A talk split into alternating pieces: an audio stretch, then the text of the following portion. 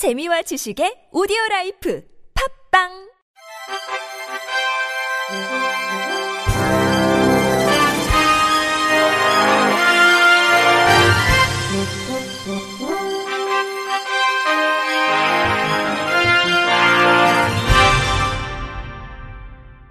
청취자 여러분 안녕하십니까? 11월 23일 화요일 KBRC 뉴스입니다.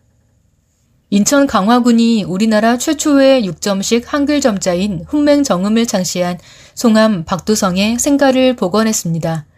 강화군은 사업비 13억 8천만 원을 투입해 부지 면적 2244제곱미터의 생가를 복원하고 기념병 및 흉상, 녹지 공간 등 기념 공원을 준공했습니다. 유천호 강화 군수는 2010년 인천광역시의회 부의장 시절 송암 박두성 선생 문화사업 선양회 지원에 관한 조례를 대표 발의해 지원 근거를 마련했으며 생가 복원을 민선 7기 주요 사업으로 추진했습니다.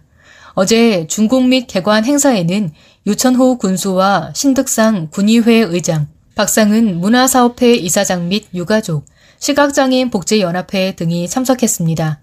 박두성은 일제치하에서 일본 점자로만 교육을 해야 하는 현실을 타개하기 위해 1923년 제자들과 비밀리에 조선어 점자 연구위원회를 조직하고 한글 점자 연구에 매진해 1926년 우리나라 최초의 6점식 한글 점자인 훈맹 정음을 발표했습니다.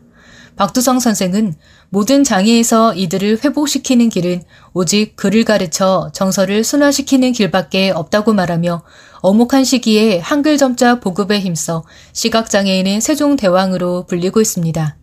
유천호 군수는 송암 박두성의 생가 복원을 통해 선생님의 역사적 의미와 숭고한 가치가 재조명될 것이라며 앞으로 박두성 선생님의 뜻을 이어 시각장애인을 비롯한 사회적 약자의 권익 옹호와 복지 증진을 위해 더욱 노력하겠다고 말했습니다. 전남 한 장애인 복지관의 남성 사회복지사가 남성 장애인을 강제 추행했다는 신고가 접수돼 경찰이 수사에 나섰습니다. 전남 목포경찰서는 성폭력 범죄 처벌 등에 관한 특례법 위반 혐의로 40대 후반의 목포 소재 장애인 복지관 사회복지사 A씨를 붙잡아 조사 중이라고 밝혔습니다. 경찰에 따르면 A씨는 지난 8월 초 해당 복지관 내 목욕시설에서 50대 후반 장애인 B씨의 성기를 손으로 만지며 강제 추행한 혐의를 받습니다. 지적장애를 갖고 있는 B씨는 일상적인 의사소통이 불가능해 경찰에 신고하지 못했고 범행 현장을 목격했던 다른 장애인이 생활재활교사에게 이 같은 사실을 알린 것으로 전해졌습니다. 지난달 13일 경찰에 성폭력이 발생했다는 신고가 접수됐고 초동수사에 나선 경찰은 전남경찰청에 사건을 이첩할 예정입니다. 아울러 범행 사실을 인지하고도 즉각 신고하지 않은 복지관 원장의 사건 은폐 여부에 대해서도 살펴볼 계획입니다. 모포경찰서 관계자는 장애인을 대상으로 한 성폭력 범죄의 경우 초동 수사는 지역 경찰서에서 담당한다며 이후 혐의점이 일부 드러나면 도경으로 이관해 본격적인 수사를 진행한다고 말했습니다. 소방청은 대전 소방본부가 청각장애를 위해 시각 표시 기능이 있는 화재 감지기를 보급한다고 밝혔습니다. 대전시에 등록된 청각장애인 만 192명 중 장애 정도가 심한 기초생활수급자 426가구에 올해 무상 보급을 시작하고 전체 청각장애인 가구에는 2023년까지 설치를 완료할 계획입니다. 이번에 보급하는 시각 표시 기능 단독 견보형 감지기는 음향과 함께 LED 투광봉으로 빛을 내는 기능을 가지고 있으며 소방산업기술원의 형식 승인을 마친 제품입니다. 남기건 소방청 예방안전과장은 화재 감지기를 보급하면 화재 시 청각장애인이 신속하게 대피해 인명피해를 예방할 수 있을 것이라며 앞으로도 장애인의 화재 예방 대책을 지속적으로 추진하겠다고 말했습니다. 롯데는 오는 30일까지 스페셜 올림픽 코리아와 함께 2021 슈퍼블루 마라톤 virtual run을 개최한다고 밝혔습니다. 올해 6회째를 맞이한 슈퍼블루 마라톤은 장애인과 비장애인이 희망과 자립을 상징하는 파란색 운동화 끈을 묶고 함께 달리는 행사로 롯데와 스페셜 올림픽 코리아가 지난 2014년부터 함께 진행하고 있는 슈퍼블루 캠페인의 활동 중 하나입니다. 이번 대회는 코로나19 상황을 고려해 대회 처음으로 비대면 virtual run 방식으로 진행하는데 virtual run은 개인별 러닝 어플리케이션을 활용해 달리고 인증하는 레이스를 의미합니다. 대회 기간 중 장애인 및 가족, 롯데 임직원, 일반 참가자를 포함한 3천여 명 참가자는 원하는 시간과 장소에서 사전에 선택한 코스를 달립니다. SK 하이닉스는 어제 충북 청주시 SK 호크스 아레나에서 장애의 벽을 넘는 통합 핸드볼 스포츠 대축제 행복한 어울림을 열었습니다. 이날 발달장애인으로 구성된 행복모아 챌린저스 선수단 14명은 일신여고 선수단 4명, SK 선수단 2명과 함께 두 개 팀을 꾸려 친선 경기를 치렀습니다. 국내에서 장애인과 비장애인이 팀을 구성해 핸드볼 경기를 한 것은 이번이 처음입니다. 이번 행사를 시작으로 장애인 핸드볼 리그도 출범했습니다.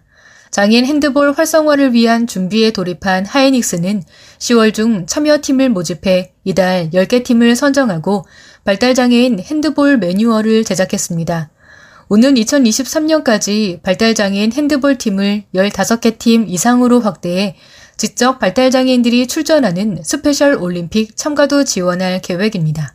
이날 행사에 앞서 청주시와 SK 하이닉스, 서원대학교는 발달장애인 핸드볼 활성화와 저변 확대를 위한 업무 협약을 맺기도 했습니다.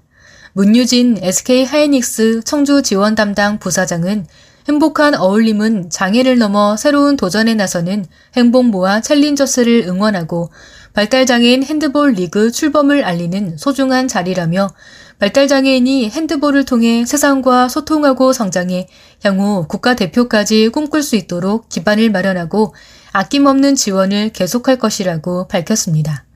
한범덕 청주시장은 발달장애인 핸드볼 지원 사업에 선정된 전국 10개 발달장애인 핸드볼 팀의 행복한 도전을 응원한다며 내년 발달장애인 핸드볼 리그와 장애인 핸드볼 정식 종목 신설, 스페셜 올림픽 참가 등 계획한 모든 일이 이루어지길 기원한다고 말했습니다. 문화체육관광부가 주최하고 한국문화예술교육진흥원과 한국장애인복지관 협회가 주관하는 장애인 문화예술교육 축제 제4회 예울림 페스티벌이 내일 오후 2시 대전 ICC 호텔 1층 크리스탈 볼룸에서 열립니다. 문화예술 교육을 통해 장애인과 비장애인 모두가 예술로 하나 되어 함께 어울린다는 의미의 예울림 페스티벌은 복지기관 문화예술 교육 지원사업 참여자의 공연, 작품 전시를 바탕으로 장애인 문화예술 교육의 다양한 성과와 사례를 공유하는 축제로 진행됩니다. 페스티벌은 2021 복지기관 문화예술 교육 지원사업 수행기관 중 공모를 통해 선정된 공연 영상 7팀, 미술 전시 6팀이 참여합니다. 공연 영상 분야에는 구립 동대문 장애인 종합복지관, 미랄 장애인 주간 보호센터, 서대문 장애인 종합복지관, 서울특별시립 노원 시각장애인 복지관, 양주시 장애인 종합복지관, 인천광역시 장애인 종합복지관, 포항시 북부 장애인 종합복지관이 참여하며 미술 전시 분야에는 관악구 장애인 종합복지관, 동문 장애인 복지관, 서울특별시 중구 장애인 복지관, 양주시 장애인 종합복지관 부설 주간 보호시설, 엠마우스 복지관, 청음 복지관이 참여합니다. 이번 예울림 페스티벌은 온라인 참여를 위한 전용 페이지를 통해 유튜브와 줌으로 실시간 생중계로 진행되며 미술 전시 작품을 온라인으로 관람할 수 있는 온라인 전시관도 운영됩니다. 끝으로 날씨입니다. 내일은 전국 대부분 지역에서 아침 기온이 영하권으로 떨어지면서 본격 추위가 찾아오겠고 수도권 등 곳곳에 비 또는 눈이 내리는 곳이 있겠습니다. 기상청은 경기 남서부, 충청권, 전북, 경상 서부 내륙은 내일 아침까지 비 또는 눈이 내리는 곳이 있겠다며 그 밖에 수도권과 강원 내륙, 산지에는 아침까지 산발적으로 눈이 날리는 곳이 있겠다고 예보했습니다. 예상 강수량은 경기 남서부, 충청권, 전북, 경상 서부 내륙에서 5mm 미만입니다. 같은 기간 예상 적설량은 전북 동부에서 1에서 5cm, 경기 남서부, 충청권, 경상 서부 내륙에서 1cm 내외, 수도권, 강원 내륙, 산지에서 0.1cm 미만입니다. 내일 아침 최저 기온은 서울 영하 2도 등 영하 7도에서 영상 7도, 낮 최고 기온은 서울 7도 등 6도에서 15도로 예상됩니다. 미세먼지 농도는 원활한 대기 확산으로 전 권역에서 좋음 수준을 보이겠습니다.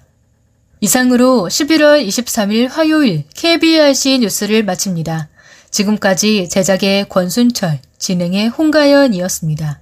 고맙습니다. KBRC